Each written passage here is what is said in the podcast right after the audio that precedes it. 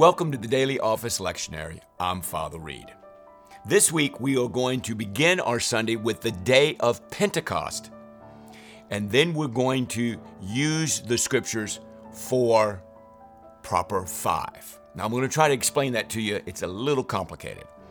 Now remember, let's go back to Holy Week. That was the last week of Lent, and we had 5 Sundays in Lent, and then we had Holy Week, and at the end of Holy Week, we have the Holy Saturday where Jesus is buried. And then we begin a new week on Sunday with Easter Day, Easter Sunday, where we celebrate the resurrection of Jesus Christ from the dead. Now that's followed by a week of second Sunday of Easter, third Sunday of Easter, fourth Sunday of Easter, fifth Sunday of Easter, and sixth Sunday of Easter. So on the sixth Sunday of Easter, at the end of the week, we celebrate on Thursday Ascension Day. We celebrate the ascension of Jesus Christ. So he is raised up into heaven, he ascends into heaven, and then he is seated at the right hand of God. Seated at the right hand of God. That's called the session. So Jesus is crucified on Friday. He's buried. He is resurrected early Sunday morning. 40 days from there, he ascends into heaven, and on the 50th day, the Holy Spirit comes down at what we call Pentecost. Pentecost, 50 days. Then we celebrate the 7th Sunday of Easter, and after the 7th Sunday of Easter, that week, we have the day of Pentecost on Sunday. Now, the readings for the day of Pentecost are on your program. They're posted there for you. And if you see them, it says the eve of Pentecost, Exodus 19 and 1 Peter chapter 2, 4 through 10. Then it says the day of Pentecost, and we have Deuteronomy 16, Acts 4, and John 4. So you'll want to read those scriptures. Following those scriptures, as you'll see again on your post, are the readings from Proper 5, in case you were wondering where these readings are coming from. And we're going to talk about these today. From Ecclesiastes in the Old Testament, the book of Ecclesiastes. Then we go into Paul's letters to the Galatians. And we'll go from Galatians chapter 4, chapter 5, and chapter 6. And then finally, we continue our study of Matthew. We'll be in Matthew 15 through 17. Now, as we celebrate the day of Pentecost, we are celebrating the coming of the Holy Spirit after Jesus' resurrection and ascension into heaven. Let's start with those scriptures very quickly. We go to Exodus 19, 3 through 8. Moses is, let's look at the first couple of verses. In the third month after the Israelites left Egypt, on the very day, they came to the desert of Sinai. After they went from Rephidim, they entered the desert of Sinai, and Israel camped there in the desert in front of the mountain. Verse 3 of chapter 19. Then Moses went up to God, and the Lord called him from the mountain and said, "This is what you are to say to the house of Jacob, and what you are to tell the people of Israel. You yourselves have seen what I did to Egypt, and how I carried you on eagle's wings and brought you to myself." This is the rescue of the Israelites in the land of Goshen from the captivity of Egypt, which was about 430 years. "Now, if you obey me fully and keep my covenant, then out of all the nations you will be my treasured possession. Although the whole earth is mine, you will be for me a kingdom of priests and a holy nation. These are the words you are to speak to the Israelites." So he went and spoke these words to them. God spoke to him these words, 16 to 20. On the morning of the third day, there was thunder and lightning with a thick cloud over the mountain and a very loud trumpet blast. Everyone in the camp trembled. Then Moses led the people out of the camp to meet with God, and they stood at the foot of the mountain. Mount Sinai was covered with smoke because the Lord descended on it in fire. Now remember that. The Lord descended in fire. When you go back and look at Acts chapter 2, which is the scriptures that we celebrate on the Sunday liturgical day of Pentecost for worship on Sunday morning, you'll see the notion of God coming with fire being present at the coming of the Holy Spirit. The smoke billowed up from it like smoke from a furnace. The whole mountain trembled violently, and the sound of the trumpet grew louder and louder. Then Moses spoke, and the voice of God answered him. The Lord descended to the top of Mount Sinai and called Moses to the top of the mountain.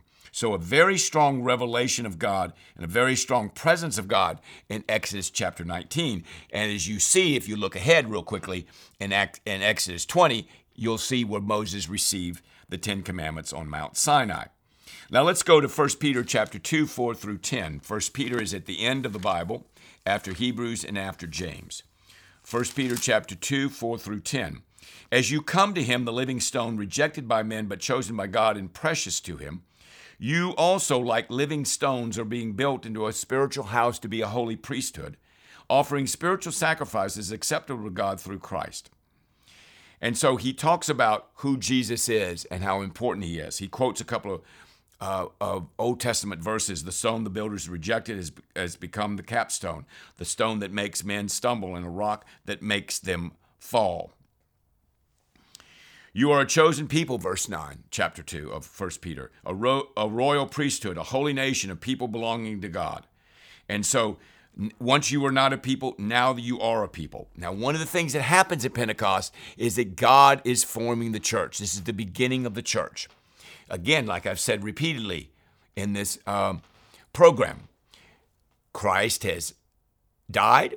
Christ has been resurrected. Christ has ascended to heaven. He's seated at the right hand of God. And now the Holy Spirit comes down, and he's going to lead them and empower them. He's going to bring them together as one body. And that's eventually going to be called the church. Now, on the day of Pentecost, we have Deuteronomy 16, as you see in your post. Deuteronomy 16. You'll want to look at that scripture. And Acts chapter 4. Let's look at Acts chapter 4, beginning at the 18th verse. He says, they called him again and commanded them not to speak or teach at all in the name of Jesus. But Peter and Paul replied, judge for yourselves whether it is right in God's sight to obey you rather than God, for we cannot help speaking about what we have seen and heard. Verse 23 to 33. And so, again, Peter and John go back to their people. They report what is going on. Now, this has happened after Acts chapter 2. Obviously, we're in Acts chapter 4. And so what happened with Jesus in his resurrection and what happened at Pentecost when the Holy Spirit came down and they spoke in other tongues and Peter preached, Paul hadn't come into the picture yet, Peter preached and 3,000 were saved on that day. Peter is recounting what God had done, not only in Acts chapter 3 when he spoke about the healing of the crippled person, but also what God had done in Acts chapter 2. It's very, very, very powerful. Look at verse 31 of Acts chapter 4. And after they prayed, the place where they were meeting was shaken, and they were filled with the Holy Spirit and spoke the word of God boldly. Now we see the apostles and the leaders of Christ. We see them being emboldened by the Holy Spirit. We see the presence of the Holy Spirit in them. And the book of Acts particularly is about the leadership and the guidance and the empowerment of the Holy Spirit as God begins to build his church through Peter and John, and as we'll see Paul and Barnabas and Titus and lots of other figures. Finally, for this posting on the day of Pentecost, John chapter 4. Let's go to John chapter 4, 19 to 26. This is the Samaritan woman. She says in verse 19, sir, I see you're a prophet. Our fathers worshipped on the mountain, but you Jews claim that the place where we must worship is Jerusalem. And then he says in verse 24, God is spirit, and his worshipers must worship him in spirit and in truth. And then she says, I know that Messiah called Christ is coming. When he comes, he will explain everything to us. Jesus said, I who speak to you am he. Who is God? He worship him in spirit and in truth. You cannot see him like you can see Christ because Christ in his incarnation assumed human flesh. And so we see the coming of the Lord. We see the coming of God who is going to reveal himself in a powerful way at Pentecost and is going to bring us to himself. And so Jesus early on in John chapter 4 with the Samaritan woman is helping her to understand who he is and who God Almighty is. Well, now we turn to the scriptures that, are in your post, and we are going to look at Ecclesiastes. Now, Ecclesiastes is wisdom literature. Wisdom literature. You may not be too familiar with Ecclesiastes. I hope you are. But in your lectionary reading, we want to read these texts. And this is from Ecclesiastes 6, 1 through 12. Now, what you're going to find is Ecclesiastes is very honest about admitting that the things of this earth really aren't that important. They're really not that significant. I have seen, for example, he writes in verse 1, I've seen another evil under the sun, and it weighs heavily on man.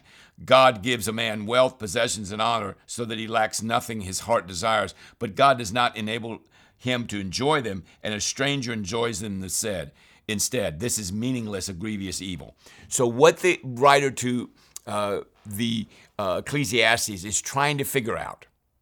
He's just trying to figure out what's important, what's significant. And he's looking at a lot of things that are going on around him, and he's finding out that they're not that significant. Now, remember in wisdom literature, we're looking mostly at three books. The book of Proverbs, the book of Ecclesiastes, and the book of Job. And they all three do different things. They're quite extraordinary. Chapter 7. He says, it is better to heed, for example, in verse 5. It is better to heed a wise man's rebuke than to listen to the song of fools.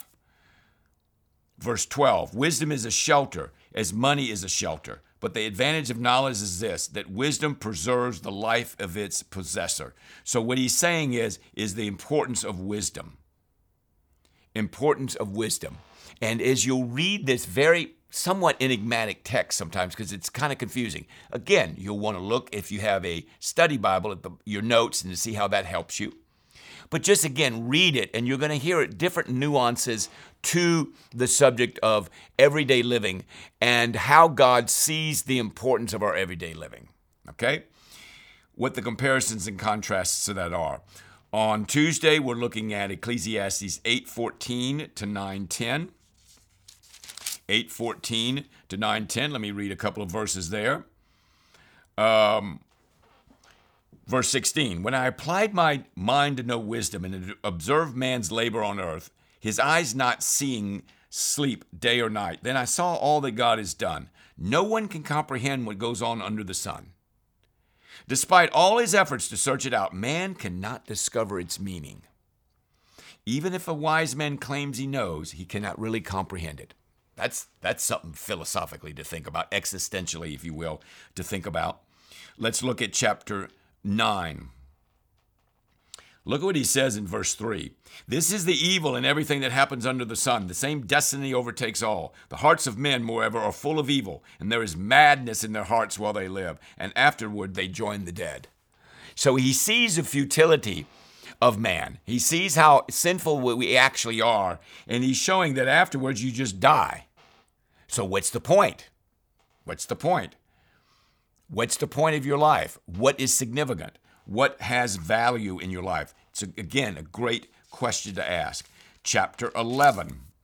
Chapter 11, verses 9 to 12, 14. Be happy, young man, verse 9, while you are young, and let your heart give you joy in the days of your youth. Follow the desires of your heart, and whatever your eyes see. But I know for all these things, God will bring you to judgment. You're still going to be judged. You're going to be judged as to what you're going to do with your life on an everyday basis. So think about what you're doing. Think about what it means in relationship to God. Think about what God is saying to you. Okay? So enjoy Ecclesiastes. It's a very profound reading. Now, you might want to read the last couple of verses. So we continue with Ecclesiastes 11:9 to 12:14, and look at the last two verses.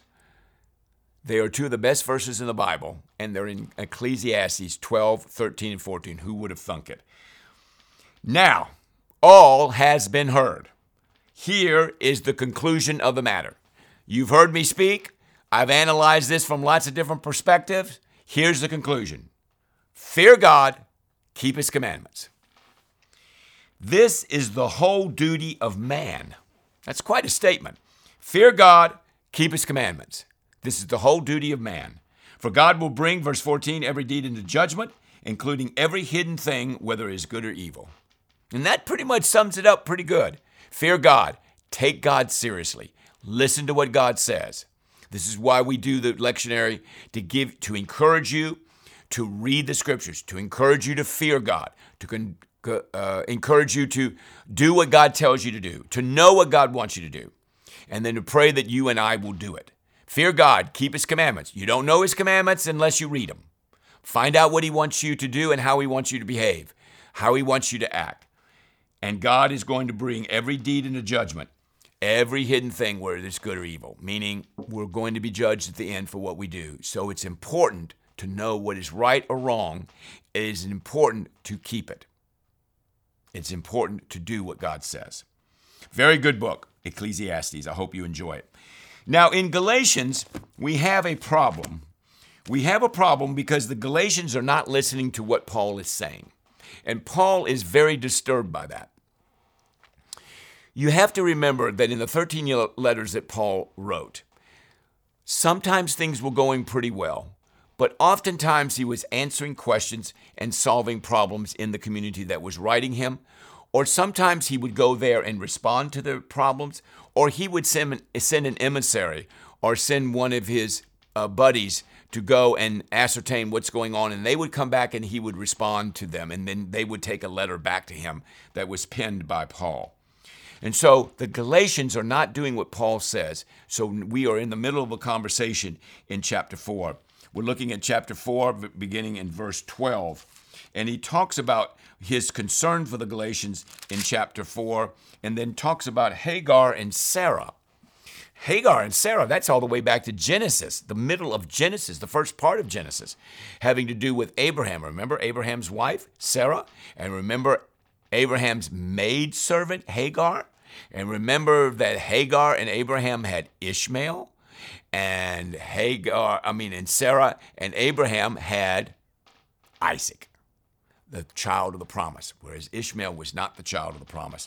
And so he is discussing that whole series of events there in chapter 4. In chapter 5, one of my favorite chapters in the Bible, it is for freedom, verse 1, that Christ has set us free. Stand firm and do not let yourself be burdened again by a yoke of slavery. And so he's concerned about them because they are acting more like slaves than free people. That's what chapter 4 is about in chapter 3. Why are you people becoming enslaved all over again? Christ has set us free. Verse 5, by faith of chapter 5, we eagerly await through the Spirit the righteousness for which we hope. The only thing that counts is faith expressing itself through love. You were running a good race. Who cut in and kept you from obeying the truth? Verse 7, chapter 5. What kind of persecution does not come from the one who calls you? A little yeast works through the whole batch of dough. I am confident in the Lord that you will take no other view. The one who is throwing you into confusion will pay the penalty, whatever it may be. So he's going back and forth with them and trying to urge them to listen to what he's saying, because the path that they are presently taking is not the path of the Lord. You will call, brothers, in verse 13, to be free. Do not use your freedom as an opportunity to indulge the sinful nature. Rather, serve one another with love. Then he talks about the leading of the Holy Spirit at the end of chapter 5. And he lists the fruit of the Spirit: love, joy, peace, patience, kindness, goodness, faithfulness, gentleness, and self-control. Against such things there is no law. The other thing that's going on in the letter to the Galatians is the what to do with the law and what to do with the freedom of the Spirit. And so they go back and forth with that. What is the Old Testament promise? Old Testament covenant promise. What's the New Testament, New Covenant promise? Those who belong to Christ Jesus have crucified the sinful nature with its passion and desires. Verse 24. Chapter 6, carry each other's burden, verse 2. In this way you fulfill the law of Christ. You talk about the law of Christ, love one another. You talk about the love of Christ, carry each other's burdens. If anyone thinks he is something when he is nothing, he deceives himself. Test your own actions, verse 4. Then he can take pride in himself without comparing himself to someone else. Do not be deceived, verse 7. God will not be mocked. A man A woman reaps what he or she sows. The one who sows to please his sinful nature from that nature will reap destruction. The one who sows to please the Spirit from the Spirit will reap eternal life. Don't indulge your sinful nature. Listen to the Spirit. And so we have this tête-à-tête in the book of Galatians between sowing to the flesh, what the people of Galatia wanted out of their flesh, which comes to nothing, versus being sown in the Spirit. Remember, we started with the day of Pentecost on Sunday, and now as we go through this section of Galatians, we reintroduce the Spirit and see how the Spirit works in our lives. Finally, in verse 14, may I never boast except in the cross of our Lord Jesus Christ. In Matthew chapter 15, in our work on the Gospels, we go to Matthew chapter 15, and we see that Jesus is doing miracles. He's preaching, he's teaching, he's doing miracles, he's doing nature miracles, he's healing people, he's raising people from the dead. He is doing outstanding ministry in terms of teaching them the truths of the kingdom of God. As we begin on chapter 15, 21 to 28, we see him healing a woman's daughter from demonic possession, long distance. What does that mean? She's somewhere else. He heals her, casts out the devil, long distance. This is the power of Jesus. Extraordinary, extraordinary. And her daughter was healed that very hour. Then we have the feeding of the 4,000. Remember, we had the feeding of the 5,000. Then he feeds 4,000, and that's just men. That does not include women and children. So the numbers are very large. And in this particular one, he goes down, he brings the lame and the blind and the crippled and the dumb and many others. He lays them at their feet. He heals them. Verse 31, the people were amazed.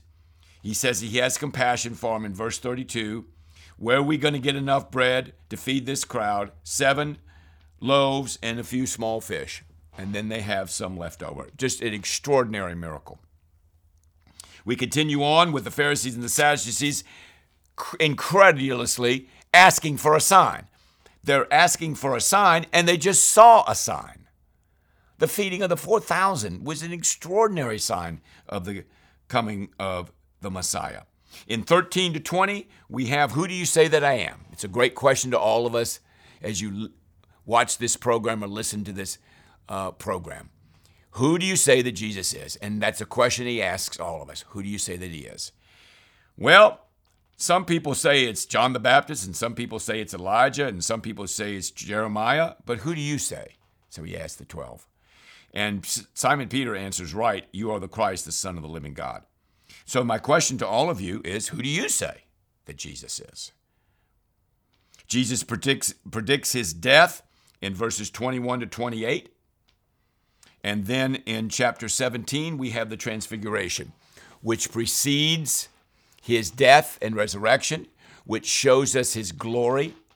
So if you just take the scriptures in your lectionary this week from the Gospels, from Matthew 15 to the beginning of Matthew 17, you see Jesus doing all kinds of amazing things. And then you have to ask yourself the question, who do you say that he is? What do you believe? Do you believe this is true? Do you know him? Do you love him? Do you follow him? Do you believe in him? Or is this false information? This is just unbelievable. Couldn't have happened. Well, you've got a great taste this week from the beginning of the day of Pentecost through the book of Ecclesiastes, through the problems in Galatia and some wonderful scriptures about the Spirit of God. And then as we continue our journey with Jesus, he just continues to do amazing things by showing us who he is so that when he asks us, who do you say that I am? You're able to answer it well. God bless you. And next week, we'll be looking at more scriptures from the Word of God and the Daily Lectionary. Have a wonderful week.